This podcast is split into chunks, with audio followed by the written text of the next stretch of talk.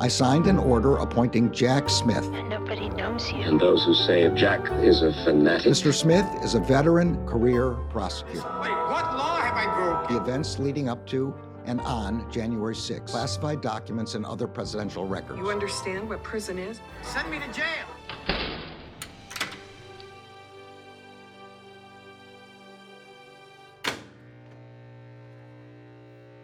Hello, and welcome to episode 9 of Jack, the podcast about all things special counsel.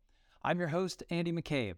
And I'm Allison Gill. Uh, there's a lot going on directly with the special counsel probe and peripherally as well, Andrew. We're going to cover it all today, including what Ken Cuccinelli might be telling the Jack Smith grand jury based on his January 6th committee deposition transcript, which I've gone through with a fine tooth comb, and what tools the Department of Justice has that the January 6th committee doesn't have to compel this testimony. We know there's been a lot of behind the doors privilege fights. Nice. And we will also be discussing Trump crimes, but not the ones that you're thinking of. We're, th- we're talking now about the ones that may have been investigated under the Durham probe, right? Remember him? Uh, we're going to talk about how the Pence documents impact the investigation, and the two Trump documents found at the storage facility near Mar a Lago are not going to be a part of the special counsel criminal investigation. But before we get to all that, let's answer a listener question. Back to our uh, our now routine beginning of the show with a listener question. The questions continue to impress me. We get all kinds of topics that come in. Uh, a few of them hit on this question. So I'm going to lead off with Lee G, who is both an MD and a PhD. Well, well done, Lee. And Lee writes in, and, and what was his second question regarding Trump, Biden, and now Pence document scandals, it seems the legal distinction pivots on intent and response to possession. If so, then why not simply charge for obstruction in Trump's case and not, if the facts support, in the Biden and Pence cases. Side note obstruction charges left for Mueller seem to have been forgotten. Just saying. Well, uh, well pointed out, Lee. Um, I don't think we've forgotten them, but it seems like a lot of other people have moved on. Mm. Nevertheless, your question raises a number of really um, important issues that I think are helpful to, to remind folks of when we're sorting through the ever more confusing landscape of document cases. Now we're on we're up to three. So of, you are rightly that the document cases typically run. Um, they come down to a question of intent, no matter what charges you're looking at. So if you're looking at mishandling classified information, which of course requires that the information be classified, um, and then it all, and then depending on what part of the statute you use, it also requires either the taking of classified documents or the unlawful storage of classified or the refusal to give them back. Or, as in the Trump case, we've also seen references to the Espionage Act. The Espionage Act doesn't require that the documents be classified, it simply requires that it be national defense information. Nevertheless, in all of these, under all these different statutes, the standard or the requirement for intent is the same. It must be knowing and willful. So, if you're talking about maybe removing classified documents, the act of removal, which you are alleged to have committed, must have been with knowledge and intent. So, you must have known that you were taking them and you must have intended to take them. That's very different from something like motive, which is a question about why did you take the documents? Motive, of course, is not a requirement under any of these offenses, but intent absolutely is. So now let's apply this to these cases. What makes the Trump case so wildly different from seemingly both the Biden and Pence cases is that, as he normally does, Trump seems to have painted himself into a corner here where he's almost um, basically admitted his intent, at least in retaining these documents. So the public statements that he's made along the lines of, you know, these are mine, I don't have to give them back, or uh, reportedly telling his staff to bargain with the National Archives. I'll give you these things back if you declassify a bunch of Russia case documents. Um, or even his somewhat nonsensical claims of having uh, declassified. All of those statements um, basically eliminate his ability to argue inadvertence. Inadvertence would be a defense to these uh, to these charges because it's like, hey, I didn't know I had them, I didn't know I had taken them, therefore you didn't have the um, the requisite intent to be guilty of any of these offenses. It seems now these investigations are ongoing, and so we have no idea where they will end up. But just by the information we have in the public record regarding President Biden, and now also seems to be similar in the situation with former Vice President Pence, both camps have said that their person, Biden or Pence, didn't know that they had the documents in their possession. In Pence's case, there seems to be some facts that support that. They were in the box that they were originally packed in. The boxes were had remained sealed from the time that they left uh, the vice president's residence. So there there are some facts to support his uh, or his staff's claim that they didn't know what was in the box. And it's a similar situation with President Biden. He's come out and said that he didn't even know he had these things. He didn't know where they were. And, and he had, of course, no intention to take them out of the White House and take them either to his office or his residence. Um, so that piece alone draws a huge distinction between the kind of legal footing on the Pence and Biden side versus the legal footing on the Trump side. And that's before you even get to the issue of cooperation. Trump, of course, not only has not cooperated, he's obstructed every effort by the archives and by DOJ to get that stuff back, which is why he ended up with a search warrant at his house. In the Biden and Pence situations, as soon as they discover the documents, they called the archives or the Department of Justice, had them, you know, appropriately um, recover those documents, and then have cooperated with things like searches and that sort of stuff. So that's really, you know, in a nutshell, some very significant differences in terms of the directions that these cases are likely to go. Yeah, and a couple of things. First, I want to address the, uh, you know, the Mueller obstruction, uh, Volume Two thing, and, and, we've talked a little bit about this before.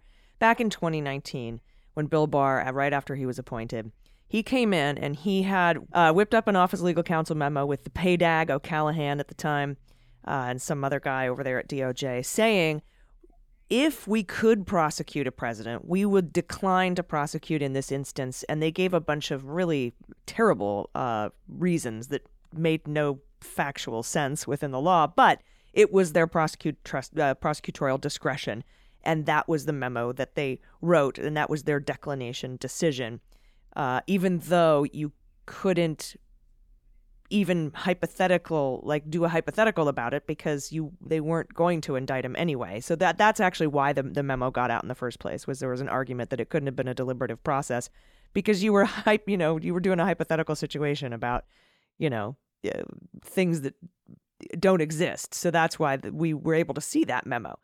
But uh, that is that declination decision is something that could have made it difficult for Garland to come in and ignore that declination decision or overturn it or somehow reopen the case. Uh, but we're going to talk a little bit more about that when we talk uh, later in the show about Durham and an investigation that happened that we didn't know about until this week as well, uh, and that we haven't seen a declination decision on. But uh, you know, we'll talk about that a little bit later, Andrew. How how difficult it is for a new AG to come in and overturn a, a, a declination decision from a previous attorney general without giving the DOJ a black eye. We'll talk a little bit about that.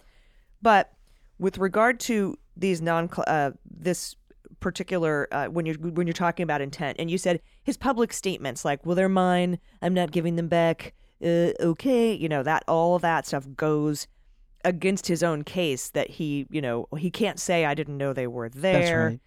But another right. thing too is, and they were arguing this in the Eleventh Circuit, is uh, and the 11th Circuit agreed, Trump appointees on the 11th Circuit agreed that the reason that they needed the non classified documents back was because that is also evidence to show possession or intent or ownership or that you knew that you had these documents. Because if you have these classified documents commingled in your desk that you use for work with more recent documents and your passports, let's say, then that is those non-classified documents are actually evidence that you possessed these classified documents that were mixed in with them and knew they were there. And that brings me to my third point, which is something we found out this week that Jack Smith is not going to be investigating. And those are those two classified documents that were marked secret uh, that were found at a off-site of Mar-a-Lago in a public storage facility by uh, a couple of quote unquote private investigators that Donald Trump had hired to search his additional properties for classified documents pursuant to a court order by Chief Judge Beryl Howell, who is head of the grand juries over there at the DC Circuit. Now, what Jack Smith has decided, or the DOJ has decided, is that those two documents that were found in that sealed box are not going to be part of the criminal probe into Donald Trump and his classified documents debacle. And the reason is is because it's a lot like Pence's documents and probably Biden's documents. They they've been in a sealed box this whole time. Donald Trump likely knew didn't know they were there.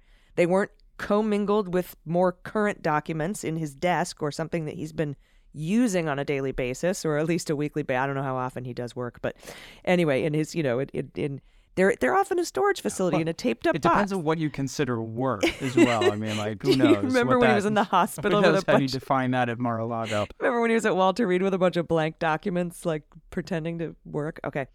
So, yeah, at his little tiny desk. But regardless, when when those two documents were found, you and I, Andrew, were like, that's probably not a crime. They've probably been in there since th- th- they left Washington. He probably didn't even know they were there.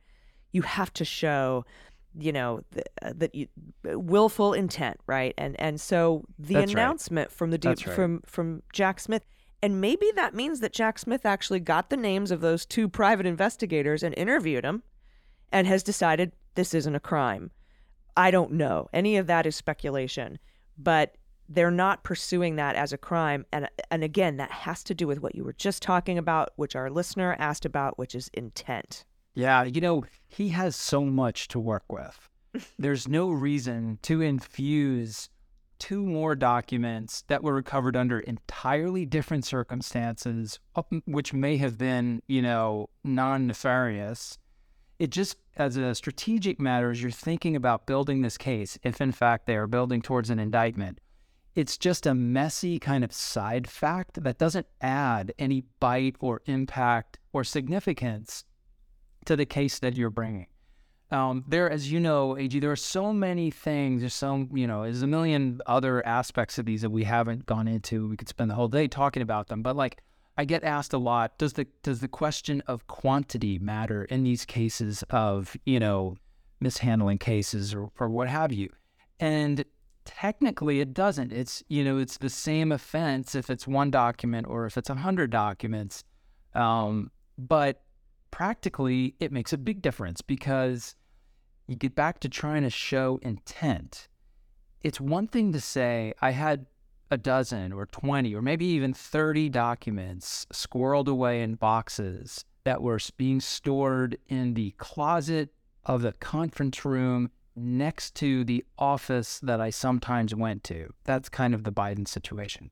It's very different to find several hundred documents in the office that you are occupying on a day to day basis, some of which are found in the top desk drawer, documents in plain sight that you would have seen anytime you open that drawer in all the many, many times you've been in that office in the weeks and months and whatever year leading up to their seizure during the search warrant. So, yeah, uh, uh, quantity does matter and it can be relevant to this issue of intent. And I think it's even more relevant when we talk about obstruction, Andy, right? Because we found 100 Yep. plus documents after a subpoena was issued and an attestation was signed saying we've handed over all the classified documents. And and it, by the way, it wasn't classified. It wasn't handed over all the classified documents. It was handed over all the documents with classified markings. So even if Right, Donald Trump right. declassified them with that January 19th declassification memo for the Russian documents that he signed the day before he left office, or if he declassified them with his mind, irrelevant. The subpoena called for any documents with classified markings. And it- you, you know, you, Yeah. at, at that point, you can't take a sharpie and demark the classified documents. Right, right. And and think about the sequence. He had all this stuff. And then in January he sends 15 boxes back. And at that point retained a boatload of classified. So that that alone we know from reporting that he was involved in the review of that material before it went back. That alone gives an makes puts um, the retention of classified in the context of a of an intentional decision to retain those things. Then they come down for the big meeting. They're handed the infamous binder of "That's all we have left."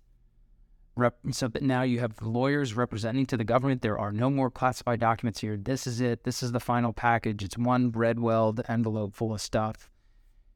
And then later, the search warrant, they find hundreds more. Like so, these are like multiple intentional acts of, you know, retention of of classified yeah. marked documents. So it's it's it's in a totally different league than the other two, which are really honestly, I'm surprised that we haven't had many more former senior senior executives um, from the former administration and you know any other administration, to be perfectly honest, uh, calling up with the same problem.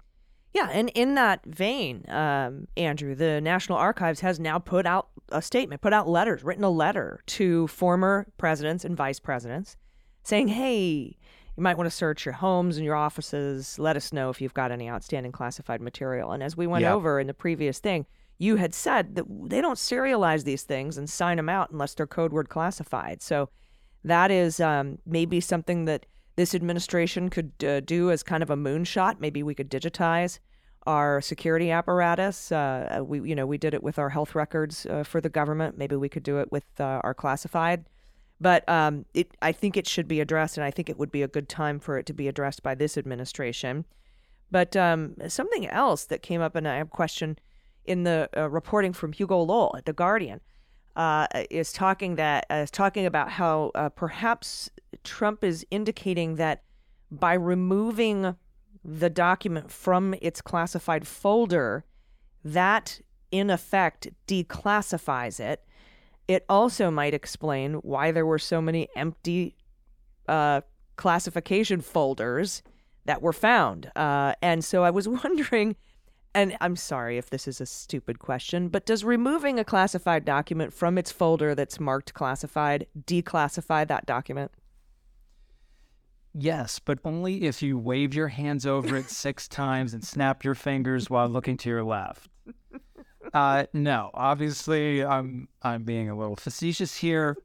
The folder has no significance to the substance of the document. The document is classified by an OCA, and, and in all likelihood, 90%, I'm, I'm guessing here, of the huge majority of classified documents that are out there, they're actually they're classified by virtue of what we call derivative classification. So like, you know, you've looked at a piece of raw intelligence that's been classified by an OCA, and then you write up an analysis about it, you when your references to that original piece of intelligence have to be at the same you have to classify your analysis at the same level. And anything you then put into that analysis the overall document takes the highest um, classification that's in the document. Each paragraph is portion marked so each paragraph has a indicator of its classification level and the highest paragraph that's what you know that's what the document becomes and sometimes they're perforated too where you can remove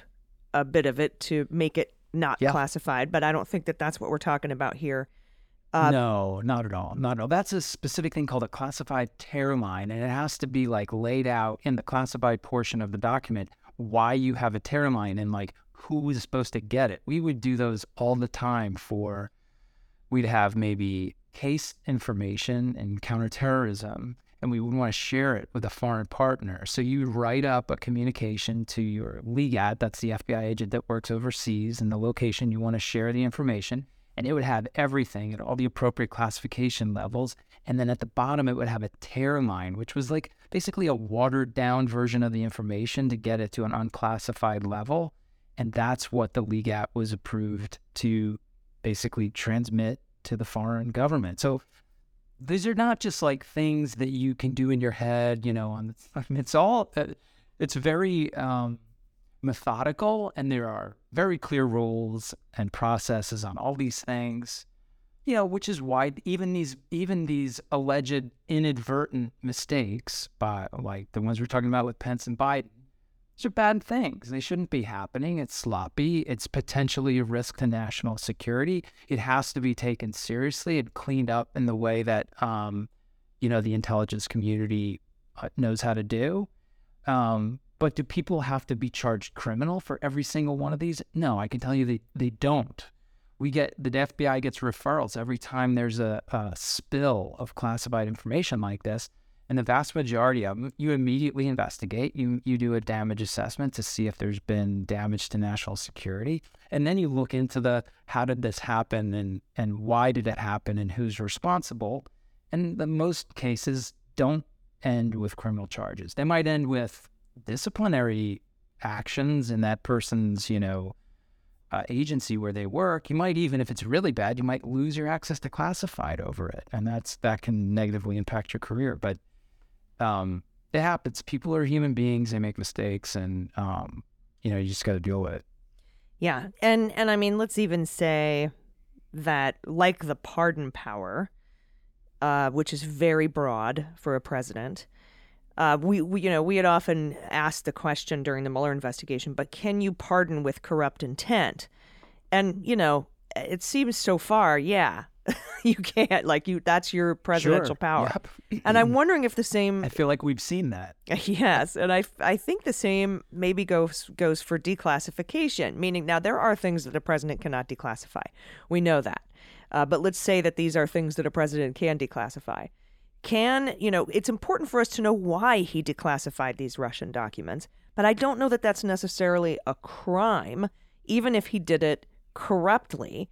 Uh, but you know, perhaps he did it uh, so he could give it to people who shouldn't have access to it. We should need to know that. We should want to know that information. Um, but again, I, I think those are more impeachable offenses. The real crime here is the obstruction Yeah. and the concealment uh, and destruction, and possibly um, the uh, the 793 uh, espionage. And and that's I think what what we're mainly looking at. But you know, I, eh, because those those three crimes, we have to remind people that we're on that search warrant affidavit in August, August 8th of last year for Mar-a-Lago, do not require any of the documents to be classified. Mishandling of classified documents was not a crime on that affidavit. And so I think what they were mainly looking for is obstruction. And remember, 793 espionage carries a 10 year max.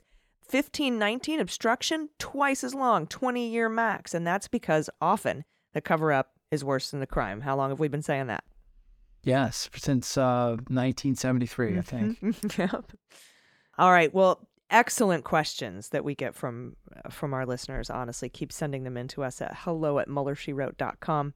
Just put Jack in the subject line. Any final thoughts on this question before we take a break, Andrew? Then no, I think you hit it right. I mean, I, I yes, the president has extraordinary authority to classify or declassify almost everything. There are those rare categories of uh, like nuclear information and things that he can't, but most everything else, the president is the absolute ultimate decider of what's classified and not classified. However, he loses all that authority the day he leaves office. So all this stuff that, that was supposedly done after Trump left office, he's just a regular Joe and he has to answer to the DOJ in the same way the rest of us would. Agreed. All right. Thanks for that. And again, thanks to the listener for sending in that question. Again, you can send them in to us at hello at muellershewrote.com. Put Jack in the subject line. We're going to take a quick break and be right back. Stay with us.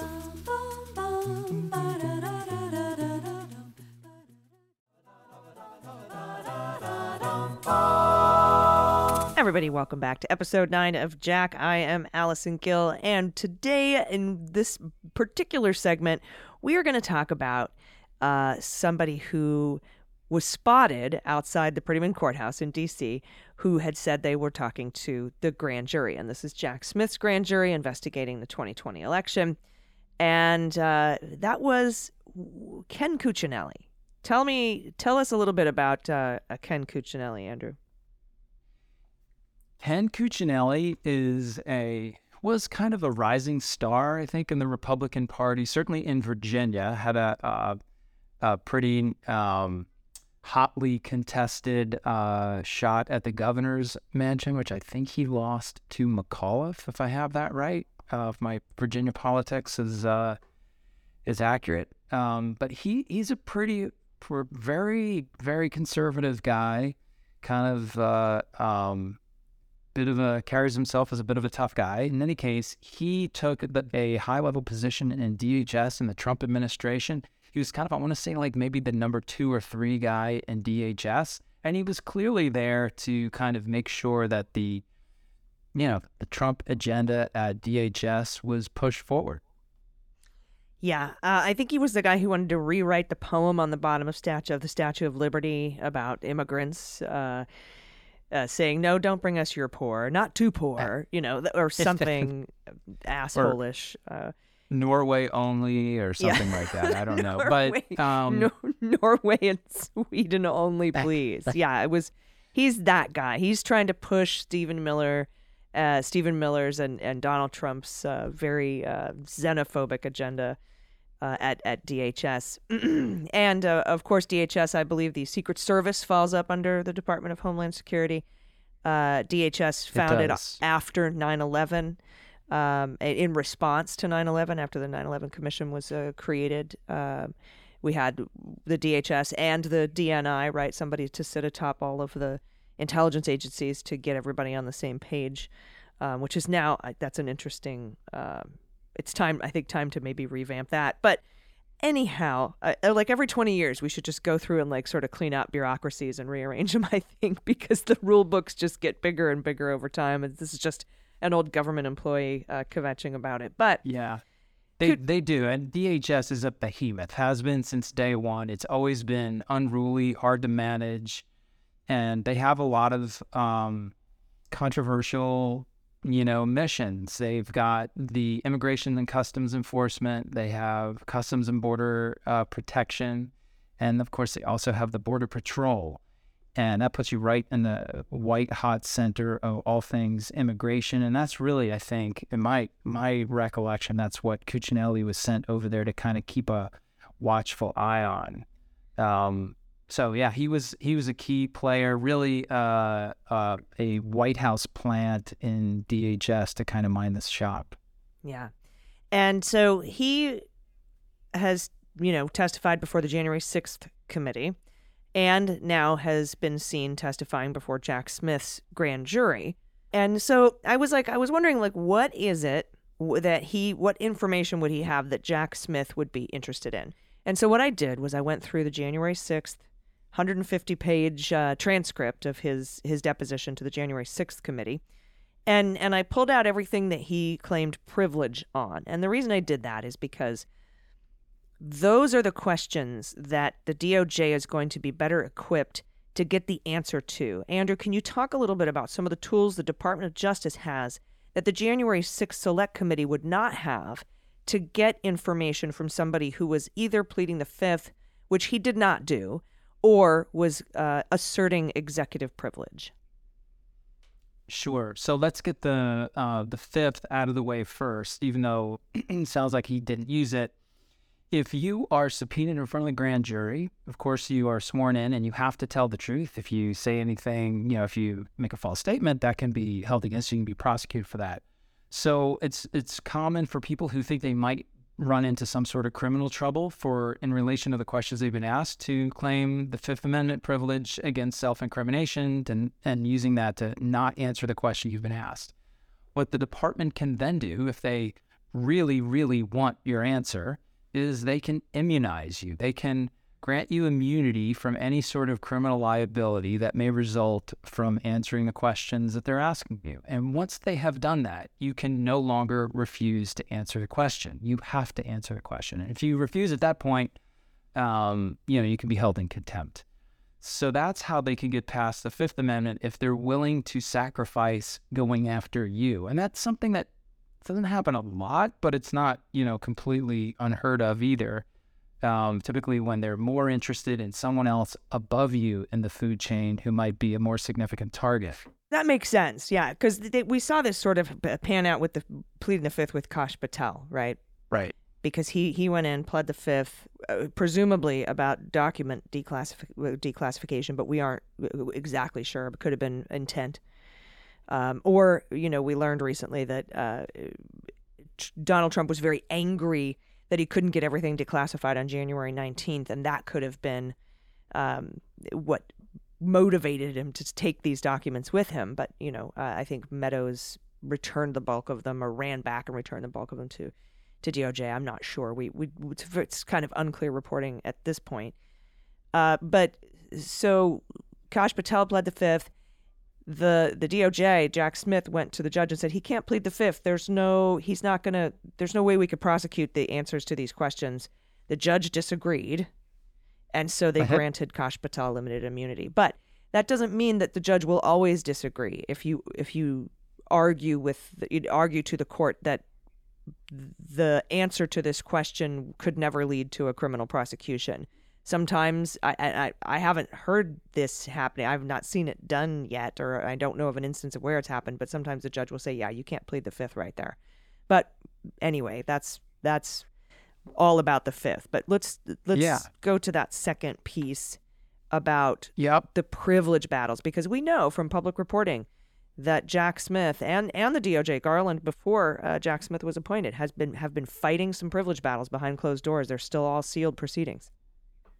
Yeah, the really frustrating thing for me about these privilege claims is when they come up in the context of like a congressional interview or testimony, you you really can't resolve them at the table. So if the witness brings says I'm not going to answer on the grounds of whatever privilege, the committee or the uh, whoever's doing questioning is kind of stuck with it. And I saw that in a very personal way when I was um, wasn't subpoenaed, but I was requested to come in and testify in front of the House Intelligence Committee in December of 2017. And they had a lot of questions about, you know, the investigations, uh, the Clinton email investigation, Crossfire Hurricane, things like that, and also about um, uh, Jim Comey's interactions with Trump. And so I remember being under questioning from Adam Schiff. And of course, I had my Department of Justice minder sitting on my right side. It's kind of like, you know, so almost like being a tourist in North Korea. You don't really actually get to do uh, what you want. Um, and being asked very directly by by Congressman Schiff what what Jim Comey had told me about his conversation with Donald Trump. Now that's not privileged under any. There's no uh, reasonable, uh, I think, claim of privilege there because we're talking about a conversation between me and Director Comey. It's not covered by executive privilege. And but of course, the department refused to let me answer and claimed executive privilege. And so the DOJ minder, who was a lawyer named Scott Schools, got into a deep argument with uh, Adam Schiff over this, and it was it's very frustrating. I was happy to tell the committee what I knew, and but I was not being allowed to answer the question by DOJ, and Schiff was basically like, "That's not privileged," and Schools is like, "Well, we we are maintaining that it is," and you know that's where the conversation ended, and and that was I couldn't answer because my my bosses are saying you may not. Um, and and so that's kind of the situation that all these congressional committees are in. They don't have a lot of legal tools to be able to quickly kind of parse through that. It's different in the grand jury. Um, you know, you can stop the testimony. You can you can go to the judge to have these issues of privilege resolved. Like right then, you just Um, walk over to the judge if she's not busy, or you set an appointment. Like I, I'm, I'm very curious as to the the mechanics of it, like how it actually works. Let's say you're in the grand jury. I'm asking different, yeah. What he said with the president. We'll go over some of these things in a minute. And he says, "I, I, that's probably privileged." What happens next? So I have seen this. I mean, particularly it happens frequently in, in civil cases, like in the middle of a deposition, even lawyers will get the judge on the phone to arbitrate something like this. I haven't seen it uh, in the many times I've been in front of a grand jury. You know, I didn't, it was me testifying and I wasn't claiming any privilege. So I didn't, that didn't play out that way. But um, I think that's a possibility now in like a super high profile case like this where they're going to make some elaborate claim of, of executive privilege. It's the sort of thing that the judge would probably tee up for some kind of a motion. Um, you know, let the the witness's attorney file, you know, a claim, and then the DOJ would respond, and so the whole thing would take it could take a couple weeks to resolve. But um, the point is, like, this is what DOJ does. A lot of times, Andrew, what'll happen is is is that uh, you know, like somebody like Greg Jacob or Mark Short will be like, "Yeah, I'm happy to tell you this," and then Trump will come in with a motion. No, I am filing to block this, and then we'll have to go through all the hearings. And he's doing this pretty much every time somebody that's high profile wants to talk, and uh, at least from the little bit of reporting that we're getting again these are these are all uh, still under seal i know that the media is trying to get them cnn and politico have filed a request to have these things released and they will i think eventually be released but not not right now um and Yeah. so and and you know you said when you sat there with your doj minder next to you you were happy to answer these questions but they said no there's privilege and it during this deposition, the one six committee deposition, Ken Cuccinelli had said at at at all these points when they when he uh, you know asserted privilege, they would ask, do, "Do you know the answer to the question?" And he would say yes, and he would say, "If the privilege thing were figured out, would you tell us?" Yeah, absolutely, I would tell you, but I'm not going to do that Yeah. until. You know, and they're like, well, Biden here says there's no privilege. And he's like, yeah, I want to hear it from the former president, too and their legal team. So, uh, and I know Herschmann also had said that they they wanted these privilege fights uh, figured out before they just went in. Uh, but I but I don't know how excited or happy to tell the committee Cuccinelli was actually ab- about these things. You know, uh, whereas I I think maybe Pat Cipollone probably was uh, more.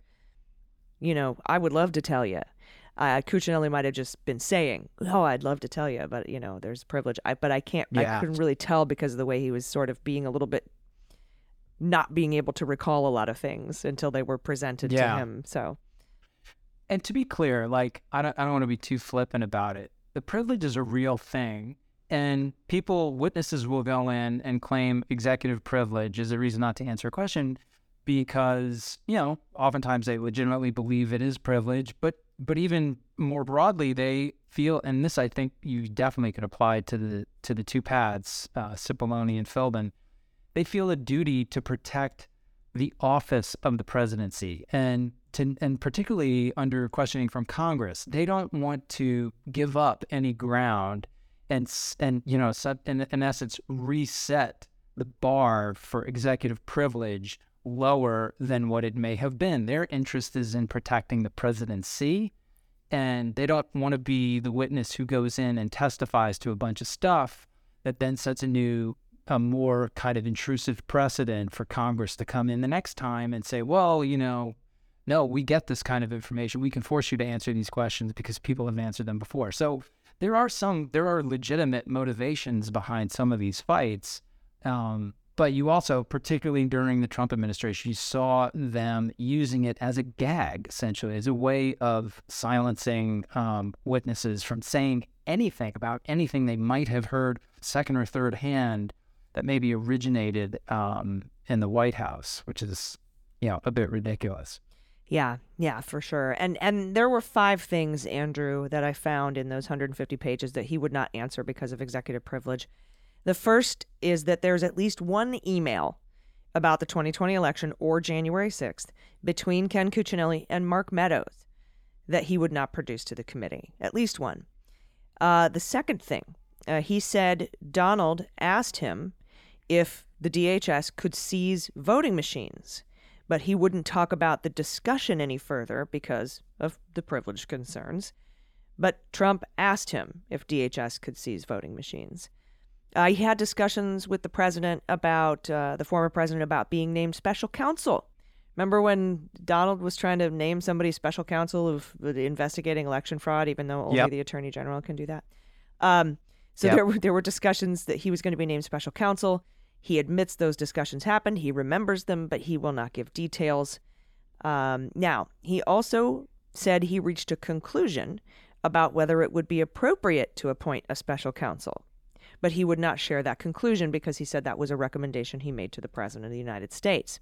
And Cuccinelli had a conversation with Trump in the Oval Office on January 5th about the role of Congress in counting electoral votes and about the role of Vice President Mike Pence in counting electoral votes. He wouldn't say what his conclusions about what their roles were or were not, but he did have those discussions and he said they were covered by privilege and would not give details about the recommendations he made to the president in the Oval Office the day before the attack on the Capitol. So, those, I imagine, are some of the questions that the, the, the you know the Jack Smith grand jury uh, is going to want to know about. And of course, Andrew, we don't know if this appearance for the grand jury before the grand jury is his first or second or third. We don't know if the privilege issues have been um, settled or if today is the first day they're going to come up and then will need to be settled at a later date. Those kinds of things we don't. Uh, well, I can't tell you because it's privileged. No, those are just things that we don't know at this point. But he was seen and he did talk to Jack Smith's grand jury, and those are the things that I imagine the Department of Justice will eventually successfully get the answers to. I think they'll get some of them. I mean, I, I really do. I think these are this is an interesting array of questions. You know, some of them you can see if it's a if it, if the, if the question calls for an answer that's a direct um, you know, a conversation that the witness had with the president in the Oval Office in the course of their duties, yada, yada. That's uh, uh, not a crazy claim of privilege. However, you know, if you're arguing against it, if you're on the Jack Smith team, there's all kinds of things that you could you could throw into that conversation to try to chip away at it. Um, you know, there's the crime fraud exception that might you you could make the argument that they were you know, if it was a conversation essentially about, you know, the appointment of fraud, you know, fraudulent electors, that maybe that's not going to be covered by privilege. There's also the the question of whether or not the current president has waived the privilege over those conversations or conversations involving those people because traditionally and this is not a perfectly settled area of the law but traditionally it's been seen that the, the issue of executive privilege has to be asserted by the current president. As a former president, you don't get to assert it. Um, although there is some wiggle room in that, I think uh, privileged scholars will will say that the Supreme Court rulings in this area have kind of left open the question of what sort of uh, authority does a former president have to protect his uh, his conversations with associates and counselors from his, from his time there. Um, but in any case, it'll be an interesting thing to watch. And if it does go into litigation, um, you know, we should, you know, we may get to we may get to track it quite closely. Yeah, I'm looking forward to seeing that uh, how those privilege battles played out. I assume we will get some answers uh, to that, and and there might be a new precedent set in in the court uh, about what it, a former president can assert executive privilege over, or maybe not. We will find out, uh, I think, but. We're going to take a quick break. We're going to come right back. We're going to end the show on a very interesting note with some breaking news about the Durham investigation. It's everything we thought and worse, Andrew, and um, we'll get to it just right after this quick break. Stay with us.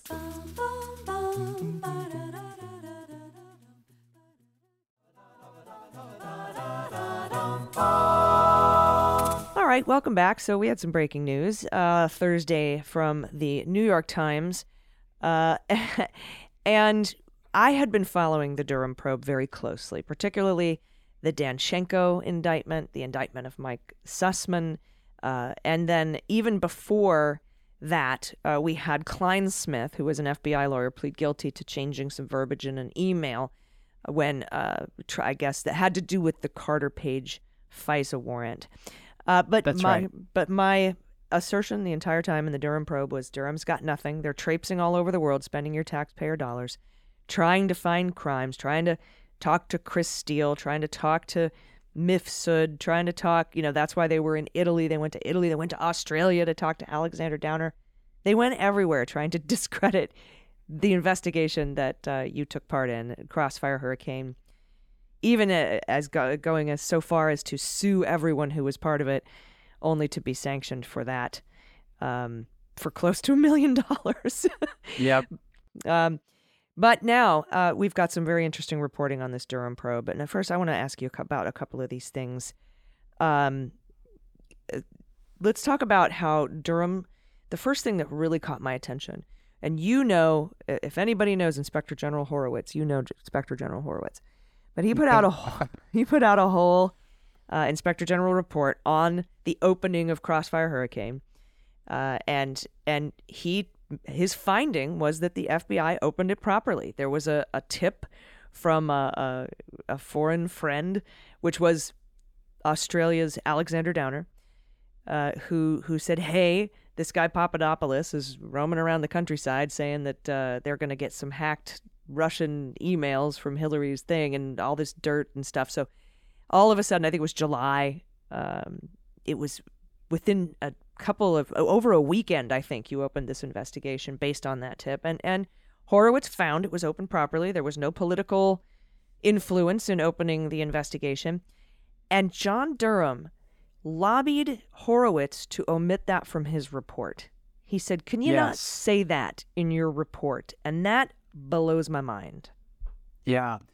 So, uh, you know, I don't even know where to start with this thing because it's been such a, uh, it's been such a black cloud just kind of following all of us around for so many years now. I mean, we got to, we're going to be close to like four years on this thing. And we will tie it to Jack Um, Smith, I promise. There is it is part, it is relevant. Yeah, So, there's a there's a we'll cautionary tale for all special counsels here to look at the poor example set for you by John Durham and conduct yourself in a different way. But we'll get to that in a minute. Um, so yeah, you're right. To to kind of briefly summarize the history, it's 2016. Well, 2015, right? Even the fall of 2014, we see all kinds of we the FBI see all kinds of Russian malign cyber activity. Um, we know they're up to something. They're taking all kinds of things. We're watching it very closely because that's what we do, right? We watch the Russians. We're very concerned about their their constant targeting of the United States. So as we're getting closer and closer to 2016, the activity is picking up. It's picking up. We're watching it. Um, now we're into the campaign. Um, it's we see, uh, you know, the tipping point is when we see the Russians take information that they'd stolen from the DNC and literally weaponize it against a candidate for the presidency, that being Hillary Clinton. Like they they dump all those emails, right, right on the eve of the Democratic National Convention. So this is really curious. Mean, you know, this is this is bad. What are the Russians doing? It's the first time we've seen from from kind of uh, hostile cyber activity, really like the weaponization of that um, of that information that's been stolen against, you know, in an effort to if, impact the political process. So it's with that concern that we we then hear uh, from a I will just refer to them as a friendly foreign diplomat because I have um, I've never acknowledged in public who that was, although many other people do. Um, I we hear from them that there was a conversation with this young man named George Papadopoulos months earlier in May of 2016 that he said that he was working for the campaign and that the Russians had basically offered to provide exactly this sort of assistance to the Trump campaign. So it's with that, that's the tipping point, right? Knowing that Papadopoulos made this comment to a very reliable, you know, uh, uh, uh, friend, source, whatever. Um, and then, of course, that's exactly what seems to have happened. So that's what led us to open Crossfire Hurricane. We opened Crossfire Hurricane as the umbrella case, and it consists of four cases against, you know, four individual cases against Paul Manafort, Carter Page, George Papadopoulos, and now I'm forgetting the fourth one. Oh, Mike Flynn. How can I forget Mike Flynn? Good old Mike. Yeah. So that's it. That's how it starts. We don't. We, the team working this issue in the counter uh, counterintelligence division at headquarters, they don't have uh, really uh, any knowledge of what later becomes the Chris Steele reporting. That reporting had come in, went to New York, bounced around for a while, never really landed in the right hands at headquarters. So people like Pete Strzok and Bill Priestap and others who were who were kind of central to this concern that we had about the Russians, and now we felt like we needed to open a case. They opened that case at the end of July. Um, they didn't know about the details of the Steele reporting at that point, and this has been a point of contention in every one of the seemingly 200 investigations of us and what we did.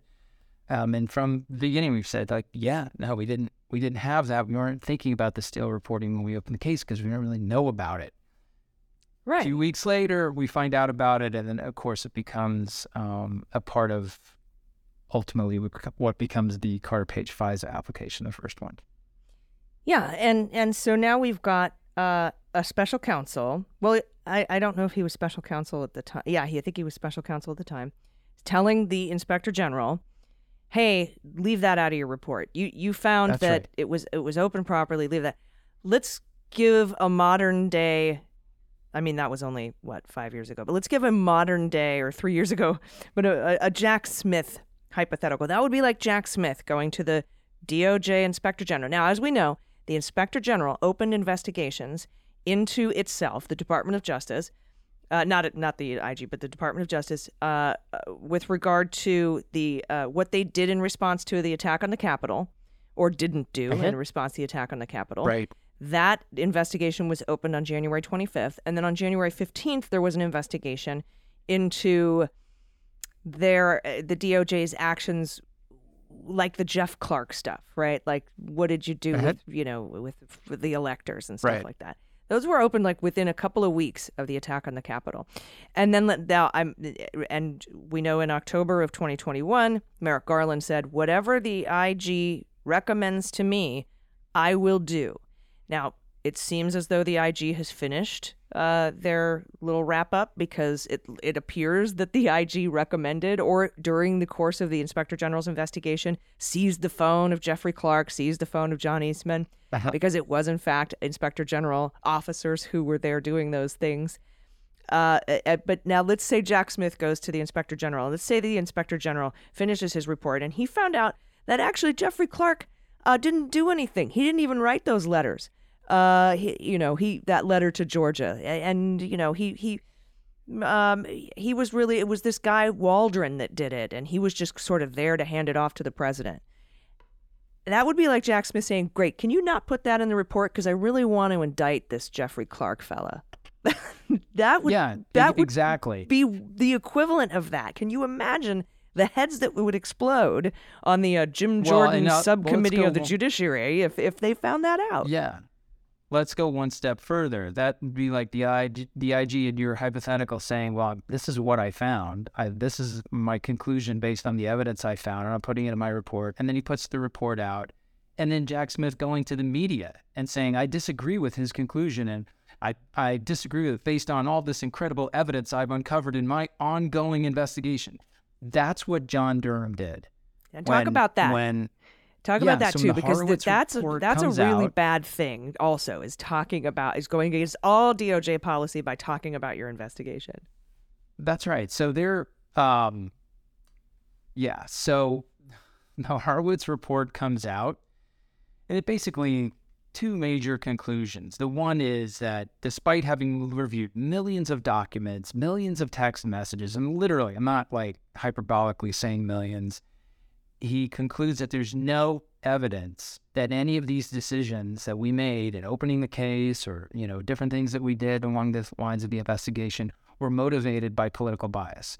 Despite all the crazy texts you heard about between Pete and Lisa and everybody else he concludes that those two didn't actually make any final decisions on any of this stuff and we had reasons, good reasons for doing the things we did. Now, the second big conclusion is about the F- Carter Page FISA. He found all kinds of um, mistakes with the Carter Page FISA, and then, of course, the Kevin Clinesmith revelations, and that's another whole hornet's nest, very different.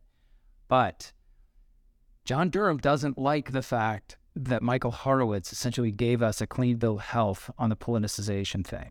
And so he comes out immediately after, both he and William Barr make public statements to the media that they disagree with the IG's conclusion.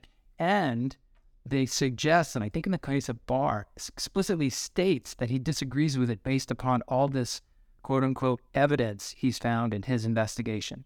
Now, four years later, where are we? Nowhere. Nowhere. He's brought two cases that don't have anything to do with how or why these uh, Crossfire Hurricane was opened, and still nothing. And yet, John Durham did exactly what you were absolutely not supposed to do when you were in charge of an ongoing investigation in the Department of Justice. he basically talked about it to the media. He acknowledged it, which was already publicly acknowledged. That's not a big thing. But he basically kind of tried to throw shade on Michael Horowitz's conclusion by by referencing, oh, having found all this evidence of criminal activity in my own investigation. The same thing, the same thing that that Horowitz of DOJ yelled at me about, mm-hmm. when ultimately led to me getting fired, which was bullshit for totally different reasons, but never, nevertheless, I can't go too far down this rabbit hole. We'll be here all night. But no, it's cool. We got to swear out of you though, and I'm excited about that. Yeah, that's that's a rare one. John Durham did not conduct himself, even according to DOJ policy, much less like an effective, capable, credible investigator. And this article in the New York Times, if you have the time, I strongly suggest you read it. It lays out in great detail basically the fact that William Barr and John Durham ginned up, ginned up an illegitimate investigation for the purpose of exacting retribution on Donald Trump's perceived political enemies. He ginned up an investigation, no reason, and used it to go after people. He did exactly what he claimed he was trying to investigate us for. He claimed he's had to investigate whether the FBI ginned up Crossfire Hurricane for political reasons to go after to go after Donald Trump.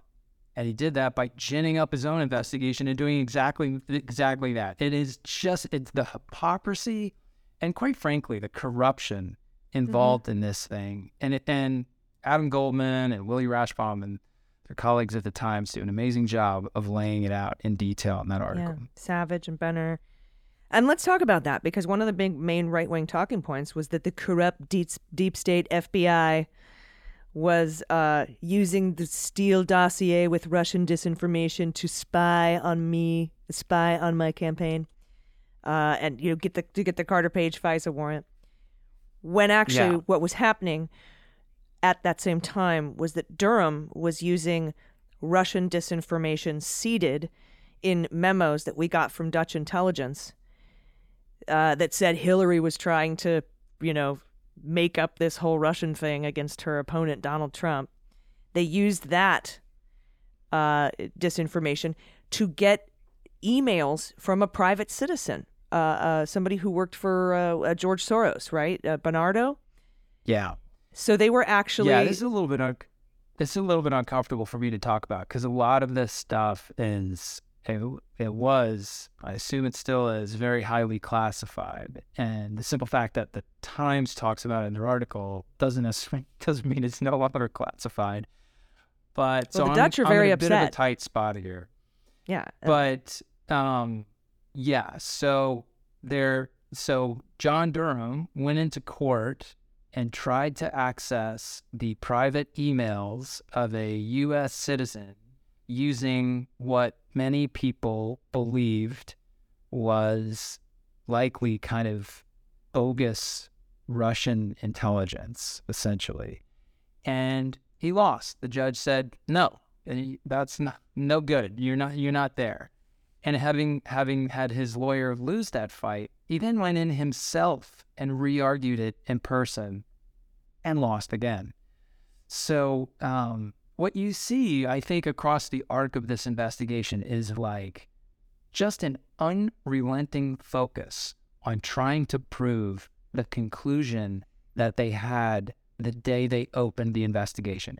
William Barr and John Durham had decided before investigating anything that we had committed a crime, that we had been political in the work that we did, that we had intentionally targeted Donald Trump and and gone after him with some level of like zeal that we didn't use against Hillary Clinton when she was in trouble, or that we had been duped by a Clinton campaign that was hell bent on surreptitiously convincing the FBI to open a case on Trump.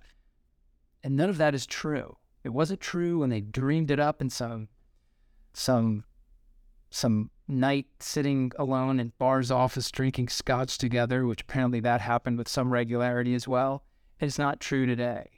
And I think you look at the performance of John Durham across the scope of this investigation, and it bears that out. Like, what has he brought? Two incredibly ill advised, weak cases, both of which he lost at trial against Michael Sussmann and against um, Danchenko. I can't remember. Is it Victor Danchenko? I don't remember his first name. But in any case, um, the whole Yeah, thing is people a consummate resigned. fail. People resigned over that too. There Yeah, were, uh, you know, yeah. at, at the there was a lot of uh, roiling going on inside in this investigation. Um, and you know, and and but the the, final thing that I wanted to ask you about um, is that, and I I was joking. I was joking when I tweeted out a couple of years ago. Wouldn't it be funny if Durham indicted Trump? Like if if we're doing this investigation, Yeah, Durham indicted he Trump. had no idea where. Little did I know. you were going. Yeah, because in October, when uh, October 2019, when Barr put Durham on the case as a U.S. attorney to investigate the origins of the thing, um, of the Russia investigation, he he, Well, he it him all comes down to the infamous uh, sojourn in Italy, right? Yeah, and it does. And we talked about that because I knew that Mifsud was going to be deposed in Italy, and I was like, they're going to go over there. They tr- they they went to London to shake down Steele. They went to they went to Australia to shake down Alexander Downer, and they're going to Italy to see if they could shake down Mifsud. And so they get there, and so many very interesting things happened in Italy with Papadopoulos and uh, Simona, his girl. We could talk for you and I could talk for days, but Simona Mangiante, remember? But uh, we, Oh yeah. so I was like, oh my God, they're over there trying to shake this down. They're trying to get, they're trying to find anything they possibly can, which means they have nothing. And I tweeted that as well. But apparently, Italy told, uh, gave a, a, a tip to Barr and Durham uh, about Donald Trump, some financial crime that Donald Trump allegedly committed. And it was such That's a right. serious tip that they couldn't ignore it. So Barr had Durham investigate it, and then Durham Th- didn't charge.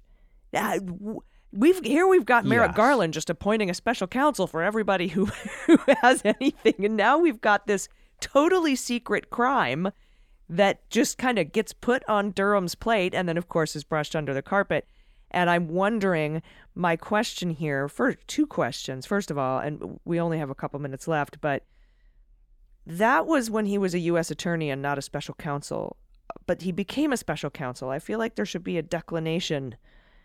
Uh, you know, special counsel regs require you make a declination uh, a pronouncement, I guess, to Congress in some sort of a Uh-huh. report. It should be in his report. That crime, he investigated it, should be in his report. Either that or nothing before he was named special counsel in December of 2020 should be in the report, but whatevs. Uh, and then, second, why is Merrick Garland letting this go on? Can't he fire this guy for cause now that we know all this has happened? We just found this out. He must have known this. I mean, telling that lobbying the IG to lie in a report by omission, that seems like cause to fire a special counsel. Hanging out, having bourbon It's- with the. I'm sorry.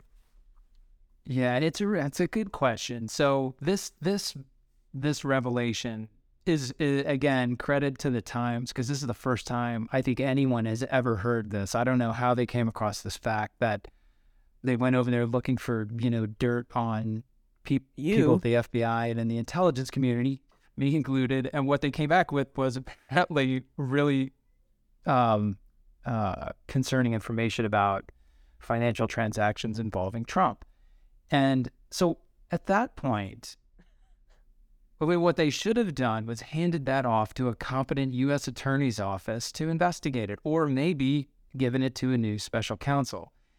But instead, they gave it to to to John Durham, whose remit, whose whose you know, whose reason for being had nothing to do with investigating Donald Trump for financial crimes. But now this is on his plate.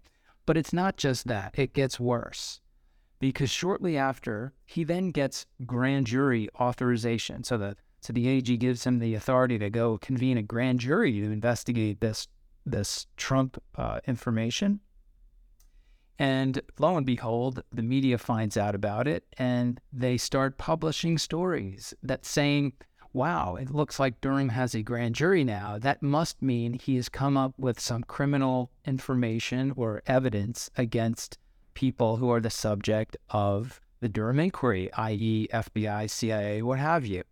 Well, Durham and Barr very cagily allowed the media to completely misrepresent that fact to the country. They were very comfortable with the whole country being misled about both the status of the Durham inquiry and the existence of apparently a Trump inquiry. So, um, yeah, it's just, and, and here we are years later. There's still no Durham report. I'm told uh, that people believe he's writing it. When it will be ready, uh, I guess only he knows.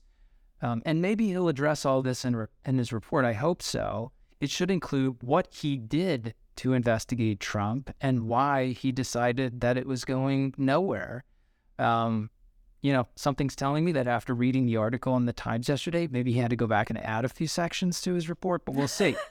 Uh, there's a noted lack of transparency about this aspect of what John Durham was doing. But you know what? I'll be waiting for that report to come out. I will read it closely and I'll be happy to talk to uh, all of our listeners about what's in there.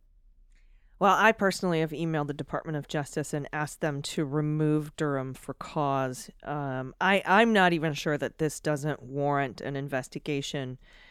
Um, for obstruction personally, but I mean, maybe I'm wishful thinking. Uh, I tend to do that. But, you know, for those who think I never get mad at Merrick Garland or the Department of Justice, I'm pretty upset as to why he's John Durham is still if if Garland knew all this, I, I don't understand why John Durham is still there and why he didn't come out, give us a press conference or something, uh, address it. Uh, uh, uh a Senate the judiciary Dems call Merrick Garland in and ask him about this. Please do something. Uh, so also that maybe, would be nice. Maybe call your reps or or hit up the Senate Judiciary uh, and see if we can get old Merrick Garland to come in and answer. Hey, you mind telling us why it's cool for one of the special counsels that works for you to tell an inspector general to omit shit from his report? We think that that's probably a bad thing and he should be fired for cause. Why haven't you done that? I would just like to get these I have questions, brother. Okay. That's all. Rant yeah. finished. You know, I still love our institutions. Um, but uh, I do have some very serious questions about that, as I'm sure you do too, Andrew. Yeah, we have lots of questions, very few answers, but that's all right. It gives us plenty of things to talk about as we learn more. Yeah, and so the way that this ties in with Jack Smith is this is not how you act, Jack Smith. I don't think we need to tell you that. But also, I'm wondering if this Trump little Trump crime from Italy could Jack pick that up as part of his investigation? I would like to know. Well, I mean, a que- that's a good one. It's hard to imagine how that would ever. It look, it's hard to imagine how it would ever fit within John Durham's remit, and it's even harder to figure out how it would fall into uh, Jack Smith's. But hey, let's let's you know let's hear DOJ weigh in on that one. Yeah, agreed. Thank you all so much. Again, if you have a question for Andrew you can send it in to us at uh, hello at MuellerSheWrote.com. Just put Jack in the subject line, and that will get over to us from our wonderful production team. Thank you to patrons of this show. We really appreciate you. And we just are, are so thankful that you listen. Do you have any final thoughts before we get out of here, Andrew? No, every every week I think you know, wow, this is going to be a quicker show this week. We're going to go a little bit lighter, and here we are pushing the pushing the envelope once again. So I hope uh, hope everyone's enjoyed it. I've certainly had fun uh, going over all this stuff with you again, as always, Allison. And so yeah, I'm Andrew McCabe. I'm Allison Gill, and we'll see you next week.